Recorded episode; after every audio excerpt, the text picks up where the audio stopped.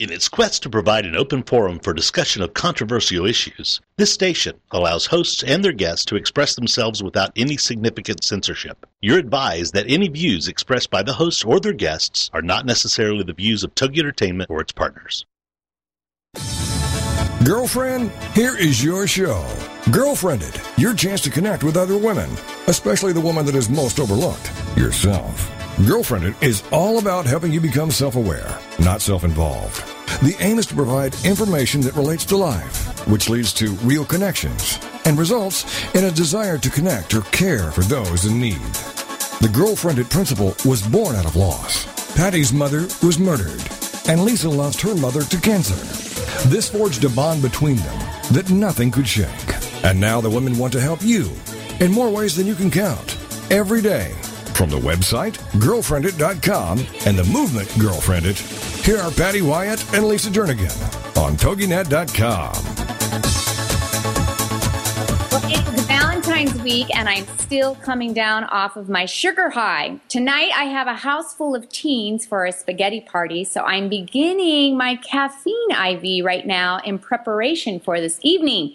Well, Lisa ran off with her hubby to Texas, so please feel free to harass her for abandoning me on this day. But we do have a fabulous show today, and we are talking about how do we not only survive life, but thrive, getting out of the autopilot position or maybe even the fetal position and moving forward. How do you handle life's disappointments? What do you do when your world falls apart? According to the United States Social Survey, women consume twice as much antidepressants and anti-anxiety medications as men. And because of these statistics, pharmaceutical companies aggressively target these drugs towards women. I don't know about you, but I hear those statistics and I just go, what is going on in our world that so many women are truly in this state of unhappiness? And we can take action to reverse these trends in our own life. Well, we hear things like invite God's power into your pain. But what are the tools to make that happen? And today on Girlfriend It Radio, we are going to hear from Scott and Sandy Trump. Scott is an ordained minister and holds a master's degree in counseling. And the Trumps are also life and relationship coaches. They're authors, educators, and public speakers. They have a new book out. It's just released, and they will be sharing that with us today. Scott and Sandy will also have some tips on dealing with life's disappointments and difficulties. Once again, we are talking about how to not only survive in life, but thrive. And I'm going to start out with Sandy this morning. So, Sandy, welcome to Girlfriend It Radio. Good morning, Patty. It's great to be here. Well, we are so excited to have you on the show. And I just want to start out with, you have an incredible story of how you invited God into your pain. Can you share with us a part of your journey? Sure. I refer to Friday, November 22nd, 1991 as both the worst and the best days of my life, because it was that day that, well, actually that evening that God intervened, and I know some people might have a difficult time with this, but I don't.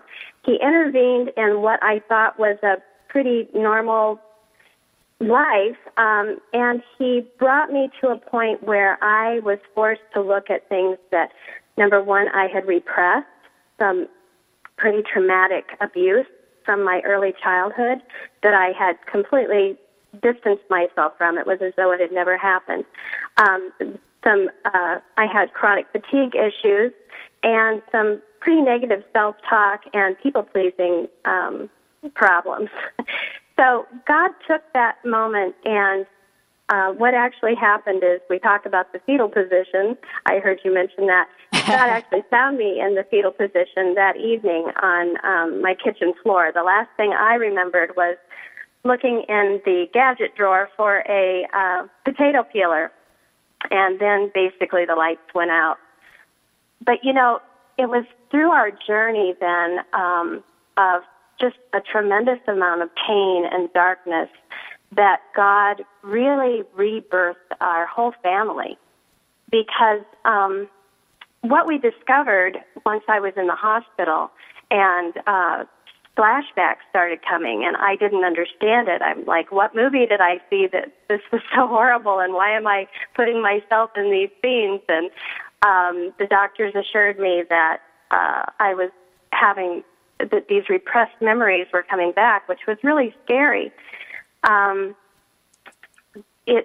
They seemed to center around a certain individual within our family, and for the sake of anonymity for this person, we refer to this person as CAT, C-A-T, short for catalyst, because really, God used that person and their actions and their choices as a catalyst in our family to bring about such a wonderful richness and depth in my husband, myself, and our three sons that we would have never experienced if we hadn't allowed God to use that darkness to work really wonderful things in our lives. I know I'm painting a positive picture here, but, you know, I know in the beginning it was very, very difficult, especially when we discovered that our sons had been harmed by this same individual. You can imagine the pain that we felt knowing that I had knowingly allowed my kids to be with this person, but I had so repressed anything that I didn't know what they were fully capable of. So you're saying, Sandy, that this cat, I'm saying a he, I just went there for whatever reason, he, she, did something to you. Are you talking, was it a physical abuse, sexual abuse, verbal abuse? Yes, it was kind of all of the above. It was a pretty dark type of abuse, and it actually even through as my memories became clearer, and the kids started to share what was happening to them. It was really interesting phenomena because the darkness that had been in this abuse actually came forth in our family, in our life, in our home. And so not only were we on this journey of healing, but now this spiritual journey of cleansing and removing this stuff. Yeah. Well, how did you find out that Kat had also abused your son? Well, because of the things that were coming up, the therapists and doctors that were working with me told Scott, you know, this individual seems to be playing a really important role here in Sandy's past, and we really recommend that she not have any contact with this individual, and that this individual just really stay away from the family. So Scott started doing that even before I was released from the hospital. And as the boys began to see that they were going to be safe, apparently, because, you know, they hadn't told us. This person had actually threatened them with guns and whatnot, saying that the whole family would be murdered if they spoke. So you can imagine the trauma that they were under. But when they finally felt like they were safe, they were able to share. Mm-hmm. And not share as much as we would have liked, but they were able to at least let us know that stuff had happened. It wasn't enough for the police to actually prosecute, but it was enough for them to tell us we really need to get a restraining order, and so we did. How old were they when this came out? Let's see. They were 5, 7, and 9, I believe. Mm-hmm. 5, 7, and 8. 5, 7, mm-hmm. and 8, yeah. Mm-hmm. So, you know, I just thank God that he brought this up when he did so that they didn't have to endure that any longer.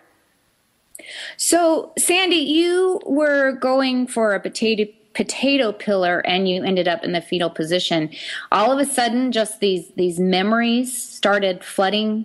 You don't know really what you say. I don't know what happened. I just know that day I was feeling worse and worse about myself. My condemning thoughts were just getting louder and louder and louder. And by the time I was there, it was just, I think my brain just shut off. My mind just went blank because, again, it was probably that same coping mechanism that I had learned to use when I was a small child to endure what I had. It just flicked off, and I wasn't there. Mm-hmm.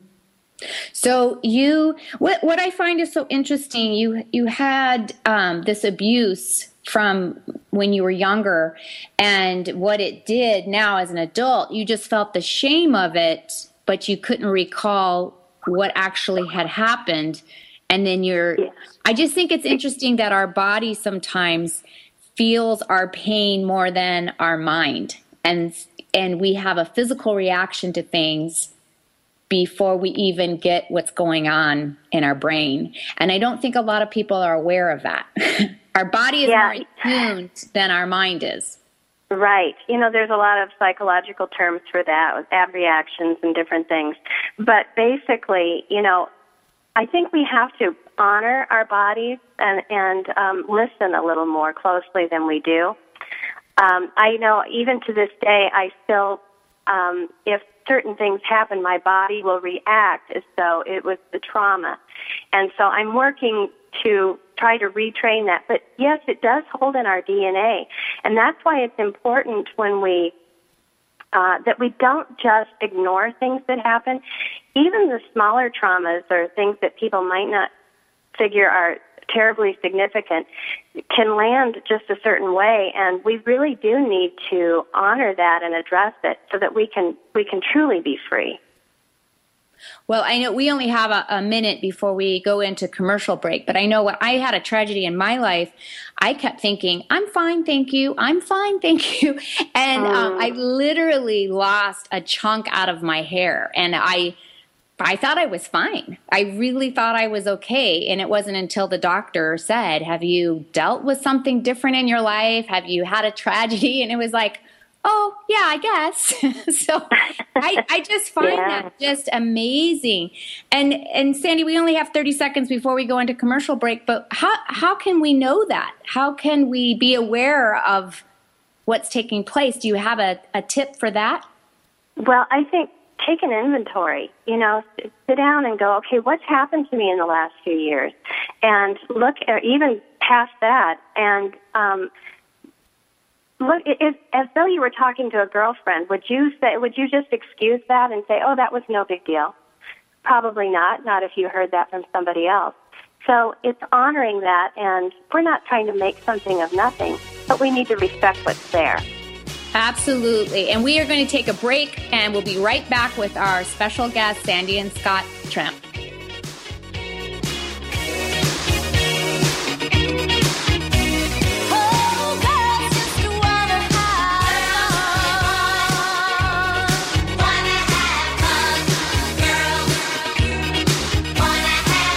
This is Girlfriend It on TogiNet. Don't forget to tell your friends to check it out on Girlfriendit.com. It's time to discover it, connect it, propel it, Girlfriend It. And we'll be right back with more Girlfriend It Radio right after these. Now you might think Juan's youth was sad, right? Because he had a death, kill mommy and dad, right? But that ain't the case. It wasn't his fate. No, the Wan's never struggled to communicate. Y'all wave your hands. Look who's on. It's the Coda Man Keith, and he's number one. It's That Keith Wan Show on TogiNet.com, Wednesday nights at 8, 7 Central. Every week, That Keith Wan Show will have guests that share their experiences, expertise, opinions, and personal lives with us to hopefully help us better understand others. The topics and guests will come from the American Sign Language community. For more on Keith Wan and the show, go to his website, KeithWann.com. Listen with an open mind and willingness to learn and help with the cultural bridge.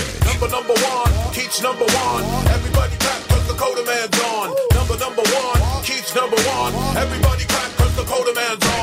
Don't miss That Keith Wan Show, Wednesday nights at 8, 7 Central on TogiNet.com. Are you ready to get your woohoo on? From business and branding to babies, best-selling books, and personal breakthroughs? Then it's time to tune in to Woohoo Radio, Love, Life, Business, and the Pursuit of Happiness with your host, Lisa Stedman. Wednesday afternoons at 4 p.m. Central on TogiNet.com. Using her signature blend of inspiration, motivation, and kick-butt action, best-selling author and chief woohoo woman, Lisa Stedman wants to help you discover the woohoo woohoo that only you can do. Lisa will show you how to create your signature woohoo way of love, life, business, and the pursuit of happiness without losing yourself. If you're tired of a one-size-fits-all approach to career, relationships, and personal growth, get your weekly woohoo on with Lisa and her rock star guests as they reveal their personal stories of bouncing back from boohoo of rock bottom into the woohoo of love, life, business, and the pursuit of happiness. Check out her website, LisaStedman.com. Join us for Woohoo Radio, Love, Life, Business, and the Pursuit of Happiness. Wednesday afternoons at 4 p.m. Central on TogiNet.com.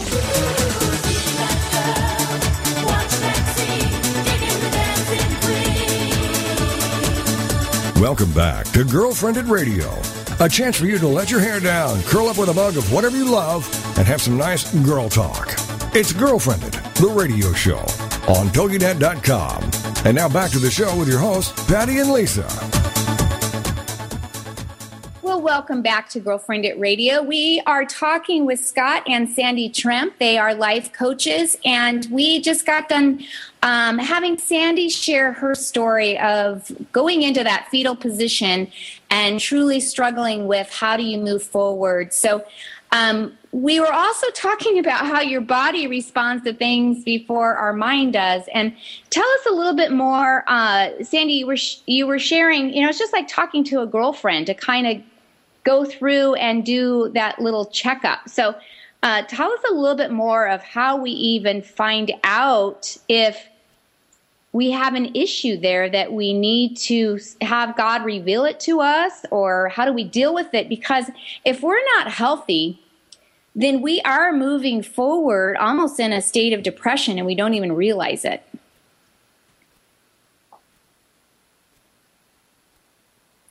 Did I lose you, Sandy? Nope. Is Scott there? Yeah, I'm here. Okay, Scott, why don't you go ahead and share with us on some tools of how do we move forward? Okay. And maybe I could just address a little bit about what you had asked for Sandy, if that's okay. That's awesome, yes. But I think, just the thing is that God wants us to move forward. He wants to use us in powerful ways, and He wants us to live an abundant life and to be able to experience all He has for us. And so what I've noticed that He does, and what He did for us, and Sandy in particular, was that at the right time, He started to bring stuff up and reveal things to her that were holding her back, even though she didn't realize that. So, I think just kind of tuning in, listening, and going with what happens in our life, because God uses our circumstances to reveal things to us and to redirect us and guide us, even according to James 1:2-4. So I think that's a good way, is just really seeing what shows up in our life, who He brings our way, even what things we struggle with. And those are those ways that God kind of indicates things that He wants to heal and resolve. Or like you said so well, we're moving forward maybe, but in a state of depression and a depowered versus an empowered state. I like that, Scott. And, so many times, even my daughter last night, she's 10, and our dog is sick. And she made the comment that when she prayed, she said, Jesus, I just want you to love us enough to heal our dog. And so many times we look at life from that perspective that, oh, God must not love us enough because He allowed this to happen. And it makes me think of Joseph when he was thrown in the pit by his own brothers. In Scripture, you just go, that doesn't, and I was trying to explain to her, this doesn't mean when you have bad things that happen to you that Jesus loves us any less, that God is not going to be there for us. So can you even go into a little bit more of detail on that, Scott? Yeah. During this time, we're talking about it now looking back and all the awesome things that God did. When we share our story with people, we'll often say that during those darkest hours when our life collapsed on us, it seemed like the God we knew we no longer recognized. And as we went through our journey and we grew and God started revealing things to us and how He was actually going to work these things out for our good, according to Romans 8:28, we found that the God we thought we knew was actually much more powerful than we first thought. And it was through that journey that we actually discovered that. And, actually in our book, we share 5 skills and 5 steps for walking through any struggle or difficulty, from the everyday frustration to the actual life-altering situations. And but it's exciting to know that God has something for us, even when we can't see it, we can't feel it, and we don't know it, but we believe by faith that it's there, and we actually start to step into it. Well, what is the name of your book, and what are some more tips along that direction? Okay, the name of our book is Surviving Life, and it's actually geared at moving beyond survival and into the thriving, as you mentioned earlier. And, one of those steps that was really foundational for us was to realize that we all have a choice as to whether or not our situation that we find ourselves in will change, improve, stay the same, or even become worse. Mm-hmm. And though we may not have a choice over our circumstances, we always have a choice over how we're going to handle it, what we're going to do about it, and whether or not we're going to continue to live as victims to it. Mm-hmm. That's probably the foundational one.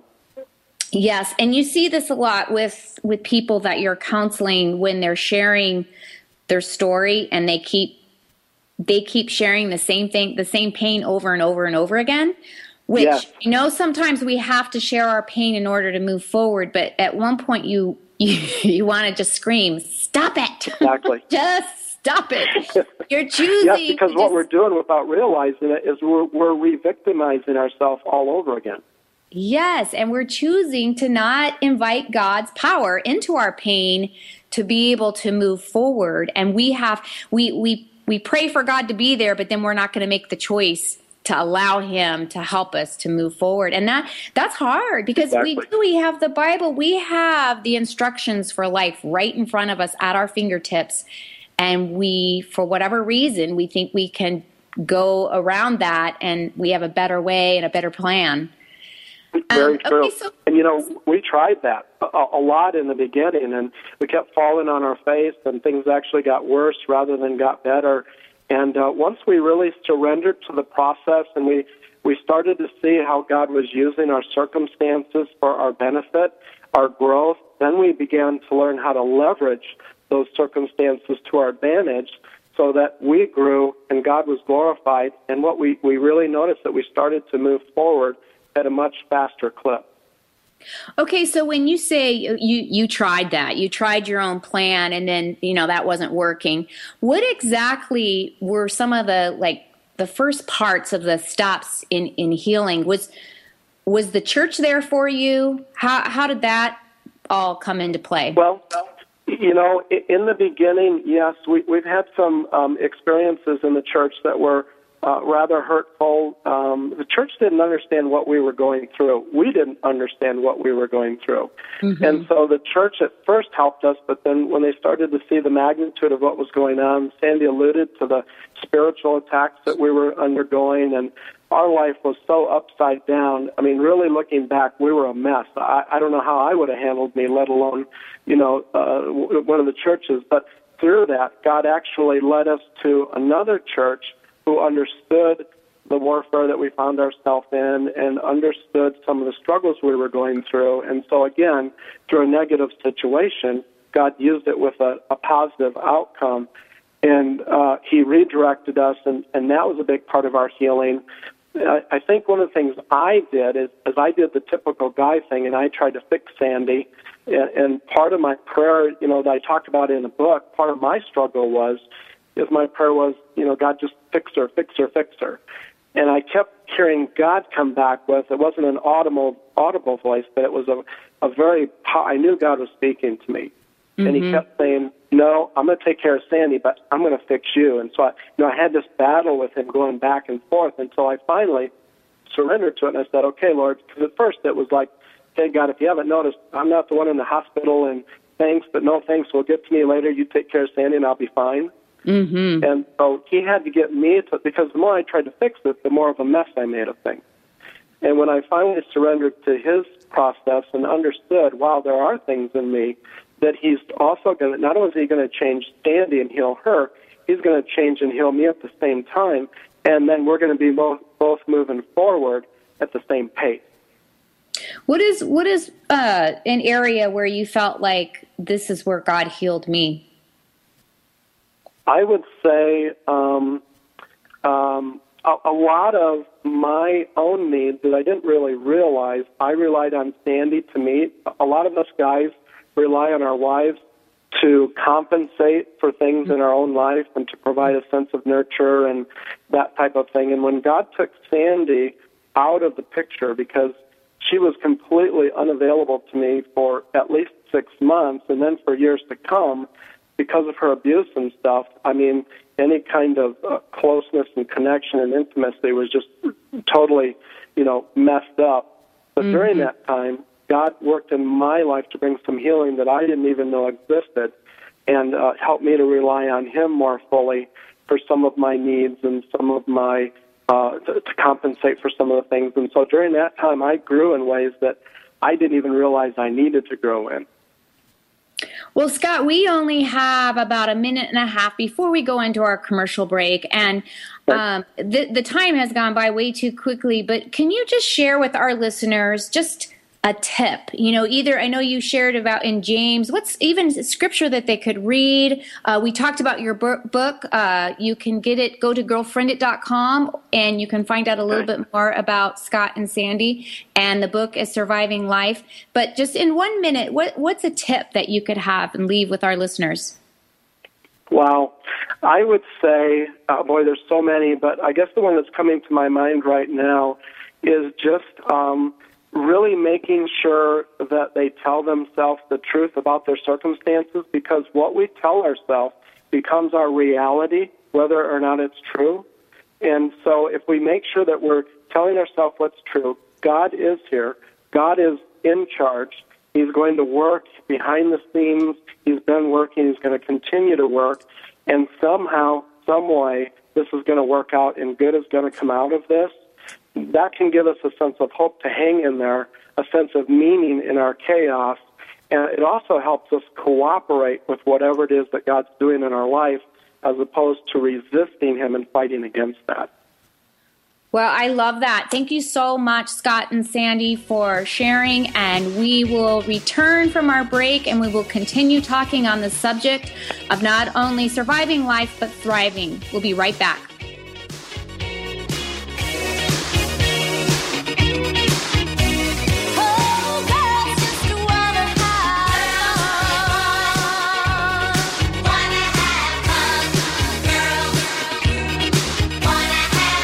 This is Girlfriended on TogiNet. Don't forget to tell your friends to check it out on Girlfriended.com. It's time to discover it, connect it, propel it, Girlfriend It. And we'll be right back with more Girlfriend It Radio right after these. People have the means to live, but no meaning to live for. These are the words of Dr. Viktor Frankl, the inspiration for the movie Viktor and I. That's Viktor and I movie.com. And TalkSense Radio, The Meaning Connection, with host Mary Simuluka and frequent contributor Alexander Vesely. Friday afternoons at 3, 2 Central on TogiNet.com. More and more people today are discarding their quest for money, possessions, and things, and are instead beginning a serious quest to find meaning in life. Until now, these discussions were historically in the hands of priests, ministers, and scribes, then to philosophers, psychiatrists, and psychologists. Now, these deep discussions are where they should be, in the hands of individuals, on the air, with you. TalkSense Radio, The Meaning Connection, with your host, Mary Simuluka, and frequent contributor, Alexander Vesely. Friday afternoons at 3, 2 Central on TogiNet.com. Thursday nights, get ready for the Read My Lips Tips for Success radio show with your host, Linnea Millett, at 11, 10 Central on TogiNet.com. What are the Read My Lips Tips for Success? Well, it's spelled out like this. R, realize it is possible. E, embrace all relationships. A, advance through adversity. D, develop your significance. M, manage your health and wealth. Y, yield to your natural abilities. L, listen to your heart. I, invest in yourself. P, persist by taking small steps. And S, serve others. Each week on the show, you'll find a safe haven whereby tips, insights, and strategies are shared by Linnea and her guests. Go to Linnea's website, readmylipstips.com. Then join us Thursday nights at 11, 10 p.m. Central for the Read My Lips Tips for Success radio show with your host, Linnea Millett, on TogiNet.com.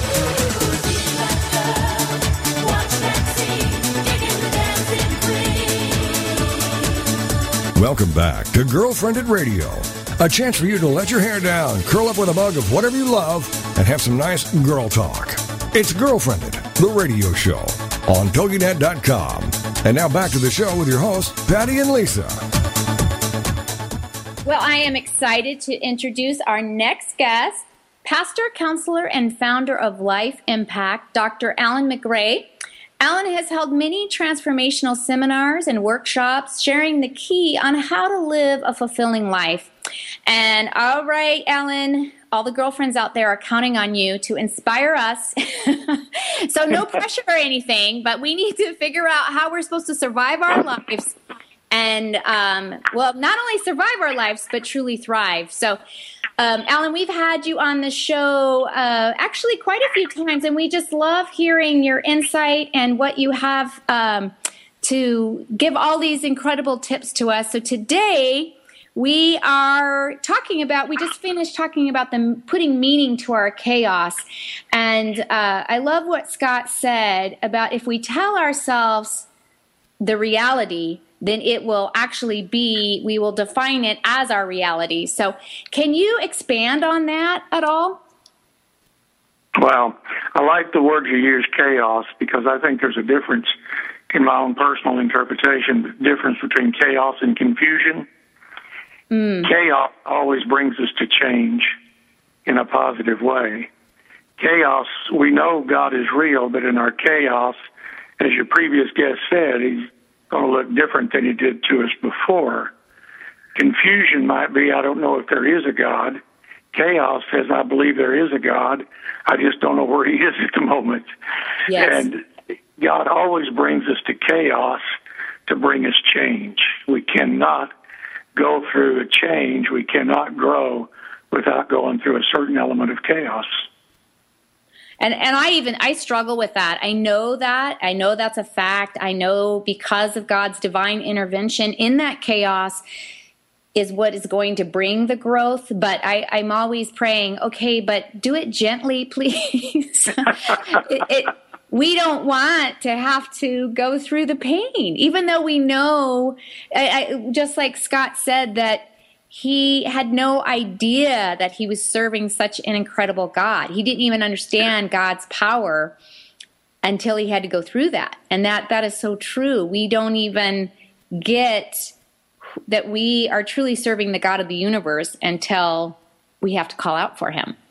Yes. And I love the fact that what Scott was saying about their process, their situation. There's a great verse in Deuteronomy 8:2, God speaking to Israel about remembering their journey through the wilderness. And he told them that he brought them through the wilderness to show them what was in their heart. We never know, just like your previous guest didn't know the pain that was there until it was revealed. And God will bring us through situations to reveal the pain in our life. But he never does it to shame us, condemn us, judge us, or to bring any kind of fear on us. He brings it to the surface when he knows that we're ready for healing, deliverance, or education. So when our journey through our wilderness of change brings things to the surface, that's when God knows we are ready to deal with it.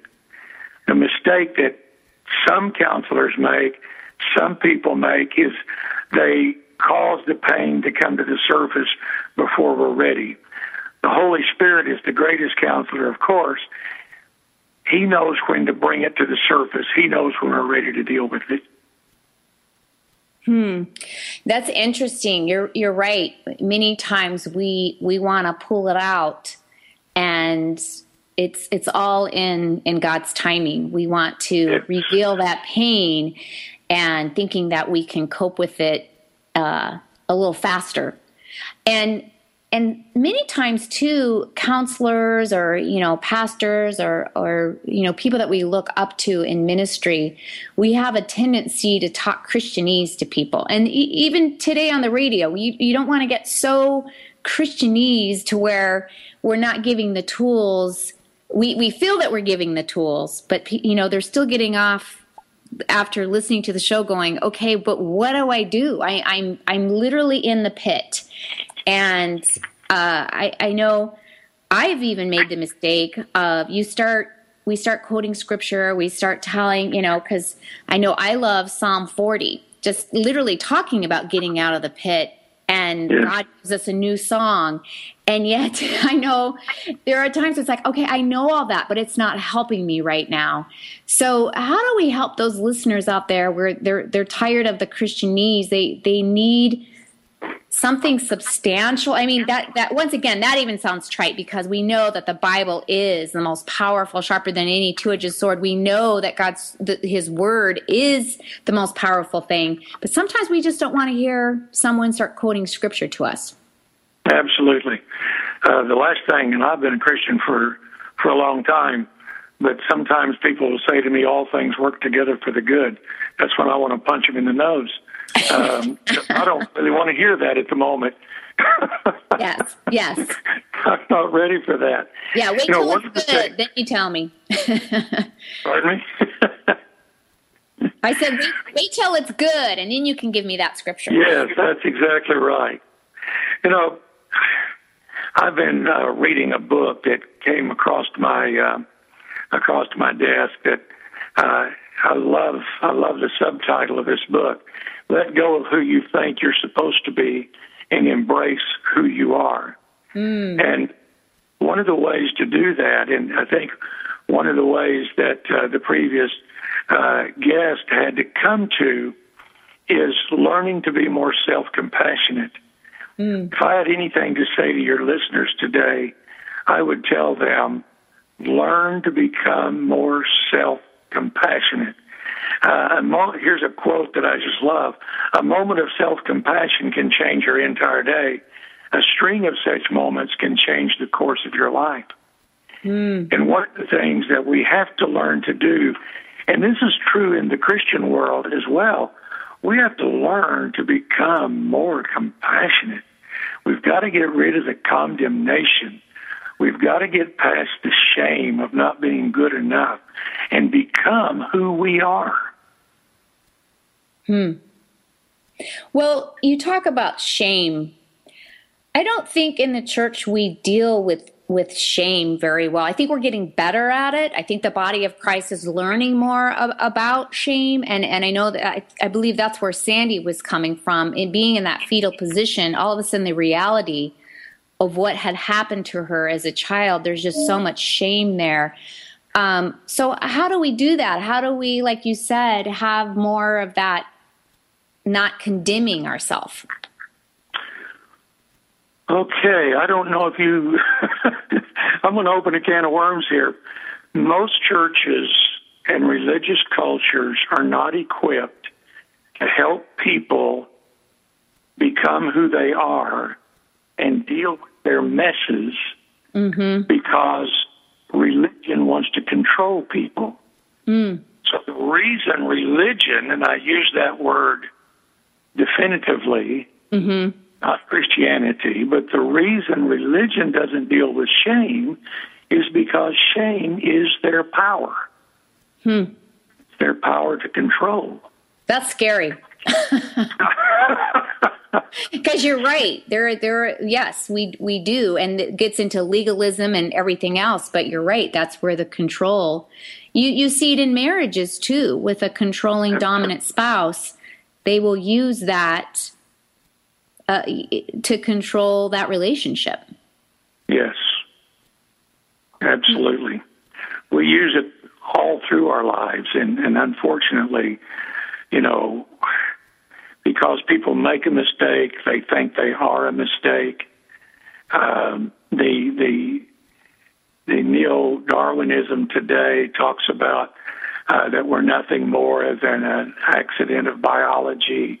We have abandoned this idea that the image of God is in us, that we're created in His image.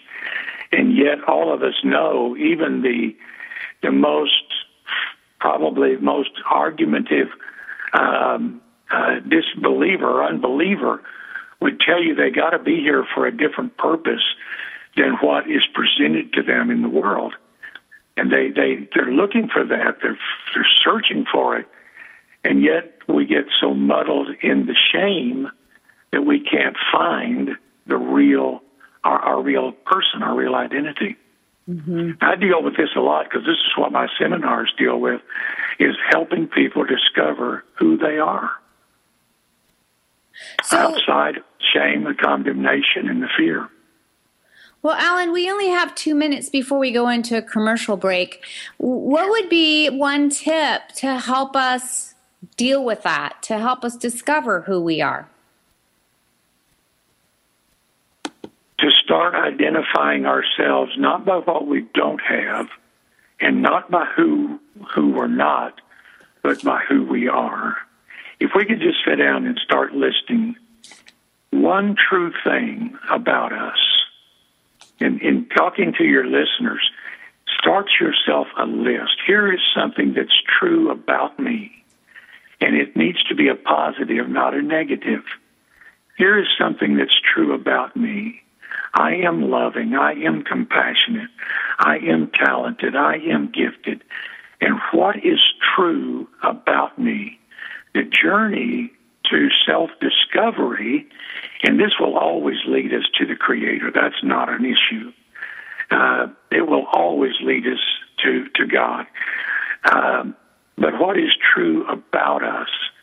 And if we start focusing on what's true about us, not what's not true about us, we'll start on that journey.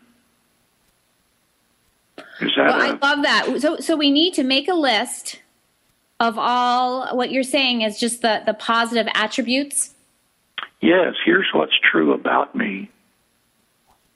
And make them positive, not the negatives.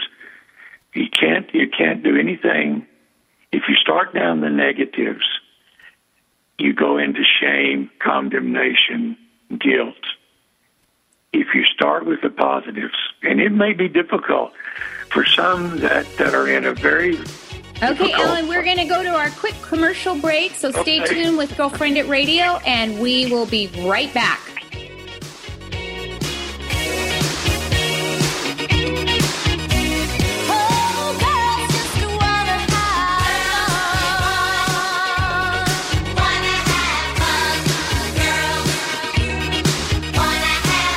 This is Girlfriend It on TogiNet. Don't forget to tell your friends to check it out on Girlfriendit.com. It's time to discover it, connect it, propel it, Girlfriend It. And we'll be right back with more Girlfriend It Radio right after these. Ministry is filled with both highs and lows, victories and struggles. It can be the best job in the world, but it can also be the hardest. Where do you find the balance between serving God and the joy of truly knowing Him? Wellspring, Tending the Heart of Ministry with Joanna Weaver. Thursday afternoons at 5 p.m. Central. Join us each week as pastor's wife, best-selling author, and host Joanna Weaver interviews women who serve God from the heart, both those who are well-known and those who minister in less visible ways. You'll discover tools for the ministry, but more importantly, you'll learn how to give God access to the deep places in your heart. For ministry is more than what we just do in public. It is who we are in private. Wellspring is here to inspire you to look into your heart of hearts and invest in the place ministry truly begins. For out of the abundance of the heart, the mouth speaks. So join us for an hour that just might change your life. It's Wellspring, Tending the Heart of Ministry with host Joanna Weaver. Thursday afternoons at 5 p.m. Central on TogiNet.com. If you're ready for a big change in your work, your career, your happiness, your life, it's time for the Million Dollar Mindset with Marla Tabaka. Monday afternoons at 2, 1 Central on TogiNet.com. Marla believes that with the right mindset, anything is possible. Join us as successful life coach Marla Tabaka inspires you and her clients to explore, discover, and live your dreams by developing what she calls the Million Dollar Mindset. Marla will inspire you to take action on your dreams and reveal secrets to success that will help you realize your own unique power. Tune into the Million Dollar Mindset for heartwarming stories with Marla Tabaka. Learn tips and tricks to building a successful business and unlock the secrets to creating a happier, more balanced life through abundant thinking and attraction power. For more information on the Million Dollar Mindset, go to our website, MarlaTabaka.com. That's MarlaTabaka.com. It's the Million Dollar Mindset with Marla Tabaka. Monday afternoons at 2, 1 p.m. Central on TogiNet.com.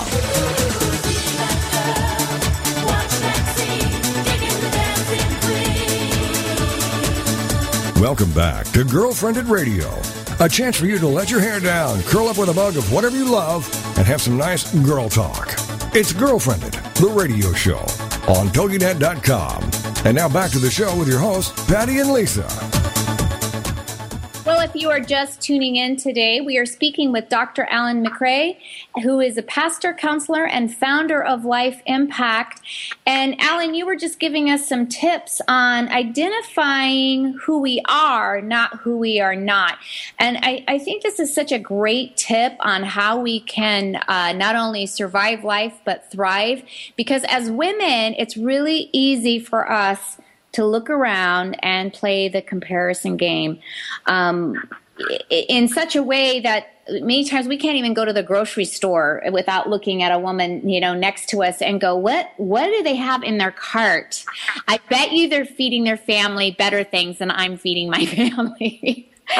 And we love that comparison game rather than going, okay, who am I? What are the truths about me? And I love that. So what are some more things that we can do to help us get out of that pit? That's these are very important steps to take. The first one that I gave was start being more self-compassionate. Get out of the shame game yourself. And comparison is one of those shame things. There's three ways that we generally self-correct ourselves that are very destructive. One is self-punishment. The other is self-comparison. And we do a lot of disesteeming there. And the third one is personal rejection. Those are three very, I call them the trifecta of destructive corrective self.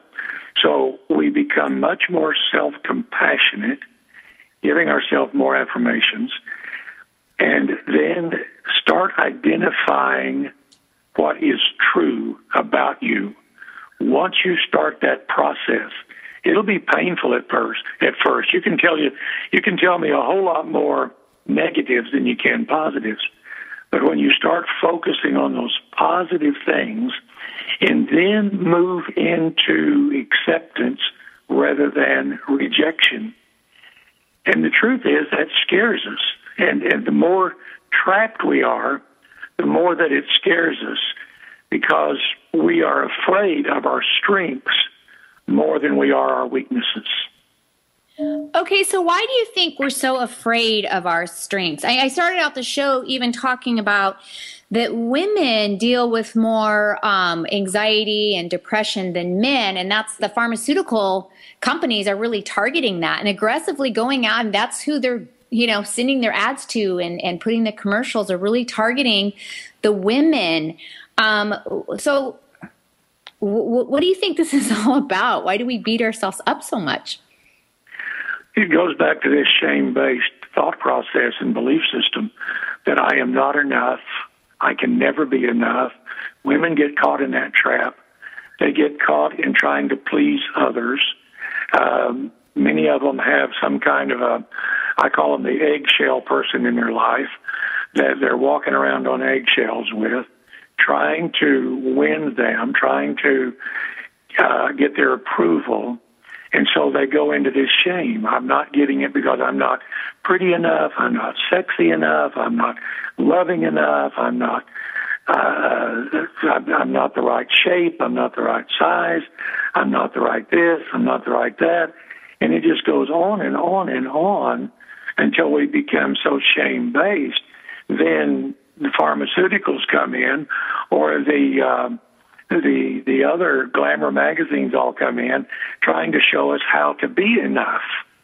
Mm-hmm. And the problem with that is we're never going to do that externally, and we're never going to be able to medicate that. Mm-hmm. We have to come to the situation of acknowledging who we are and accepting who we've been created to be. Well, and that is amazing that if we would just focus on who we are and who God wants us, I mean, He created us. We were, wonderfully and fearfully created. Yes.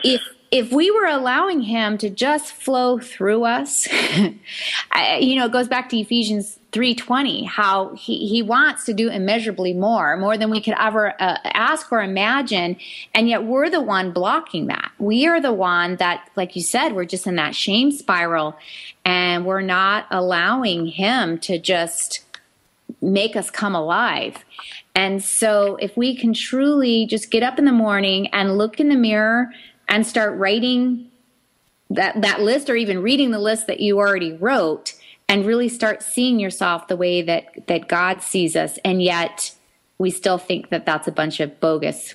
Absolutely. If we were to ask David, the writer of the Psalms, what do you believe is true about you? And you took Psalms 139. The first thing he would have wrote on there is, I am fearfully and wonderfully made. Isn't that a great thing to believe about yourself? Mm-hmm. Is it not true? We are fearfully and wonderfully made. I mean, just observe your body. Observe. I told a group the other day, look at your hand. That hand is an amazing thing that God created, and the way it functions. We are fearfully and wonderfully made. That's one of the, and then if you go on and find out what else David believed. See, when we want to model our lives after somebody, we don't model ourselves after their behavior. We got to find out what they believe. Mm-hmm. If we know their beliefs, we can move to the positive behaviors. But we got to know beliefs and values drive our behaviors. It does drive our behavior, and Tuesday night I just taught a Bible study class, and it's a group of women leaders, and I found it interesting because I said, if Jesus is sitting right in front of you, and He said, whoever, Susie, I want you to write down what you want to do here on earth for kingdom impact, and nothing is in your way. You have no obstacles. You have no financial burdens. You don't have family time restraints. What would you like to do? And I was shocked. We didn't have any dreamers in the room. When you think of no time restraint, no money restraint, you're given the world to do whatever you want to do, and it was very. I would like to, go on Tuesday nights and feed the homeless. It was still, we put ourselves in a box where we're not allowing God to flow through us. Can I respond to that? Yes. I'm going to open another can of worms here. You would never know I was a pastor for 40 years because I'm pretty hard on the church, and I love the church. The church is my life. But unfortunately, too often, we have taught people what to think and not how to think. So we've taught them what to think and not how to think. So how do we do that paradigm shift? Well, you just did it in your class.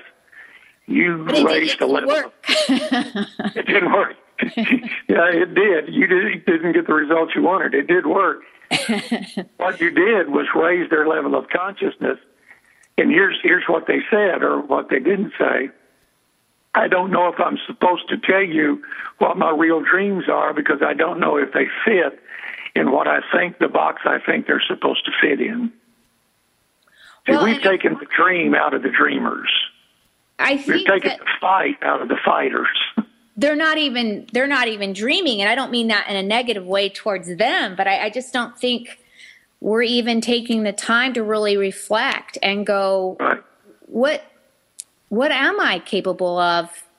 If I truly believe that God is the God of this universe and all-powerful, what am I capable of if he's flowing through me? And I don't think that we stop and like you said, even reflect and write those attributes down of who we are, but even what we're capable of becoming. Well, we have 2 minutes. This has been just flying by. What are some things then to get us to be able to dream in